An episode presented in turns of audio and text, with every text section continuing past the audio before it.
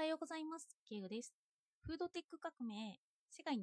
兆円の新産業、食と進化と再定義を読んでいます。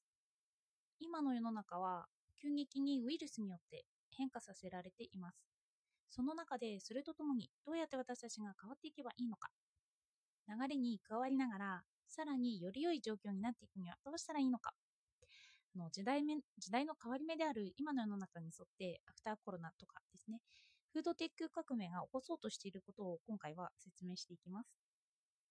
この分野で世の中の流れを知ると、そこには私たちが今まで貯めてきた経験や知識が活かせる場所であることが分かってきます。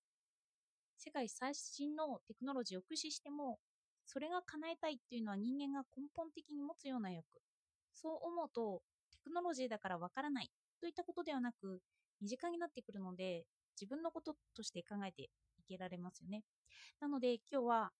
その食の最新テクノロジーの5つを紹介していこうと思います。よかったらお付き合いください。今の時代において特に変化が激しい、または関心が集まっているテーマを5つ紹介していきます。1つ目が、異食同源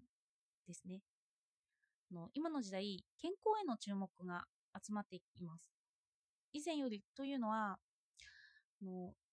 2020年4月の時点での統計によると、コロナ感染者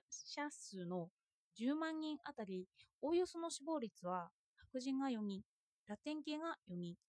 アジア系が5人なのに対して、黒人は14人に跳ね上がると記載されていました。あの今までは自分の健康という観点からだったんですけど、今回はコロナと健康というその2つが結びついて食と健康がさらに考えられているということなんですよ。本から抜粋すると、この黒人は14人という事実に対してのことですね。これは黒人に貧困層が多く、安価な加工食品を多用する食生活から、肥満糖尿病の持病を抱えている比率が高いことが要因の一つとして挙げられていると述べられています。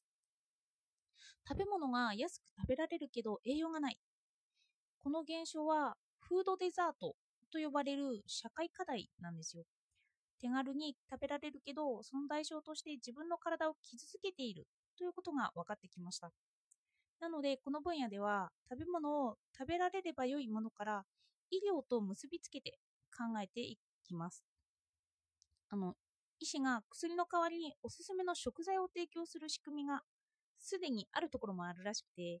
これを処方食として売り出しているスーパーがあるそうです。私たちは食品を買うときに栄養の説明は受けますけど、それが実生活にどう結びついていくのかという知識がそこまで提供されていないのかもしれません。なので、テレビでこの食材が健康にと報道されると、その食品だけが売れるという現象が起こってきます。でも、その食材だけがいいということはありえなくて、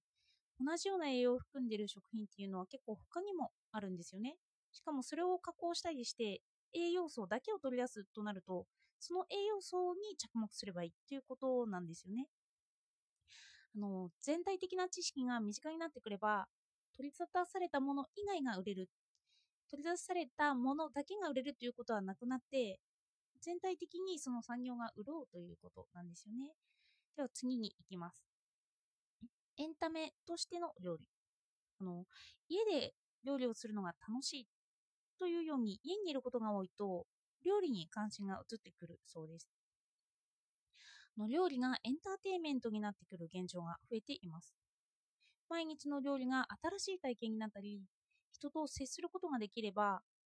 家に閉じこもっていても社会と交流が取れる場所になってきます。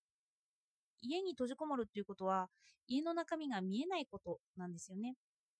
パンデミック以前は、子育てでは外で遊ぶことが推奨されてきました。体を動かしたり、人と交流を取ったりすることが重視されてきたからなんですよね。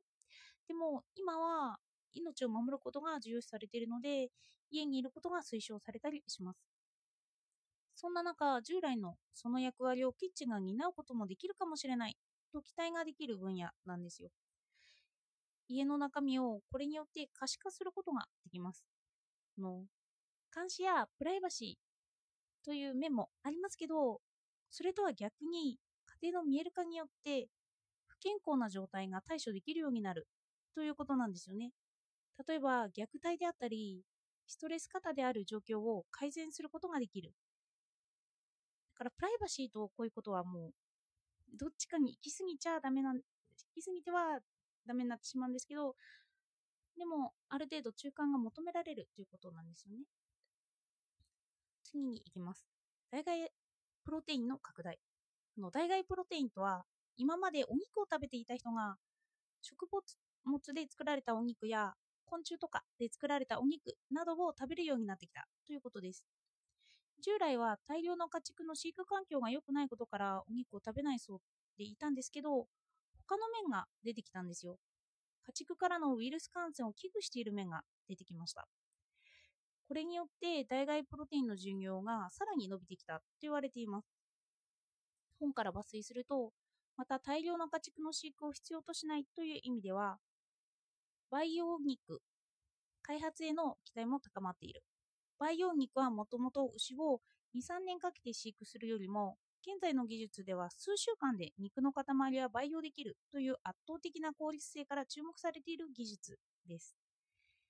だから今までは牛さんを育てて2、3年かけてというのがもうあっという間に2、3週間でお肉ができちゃうんですよね。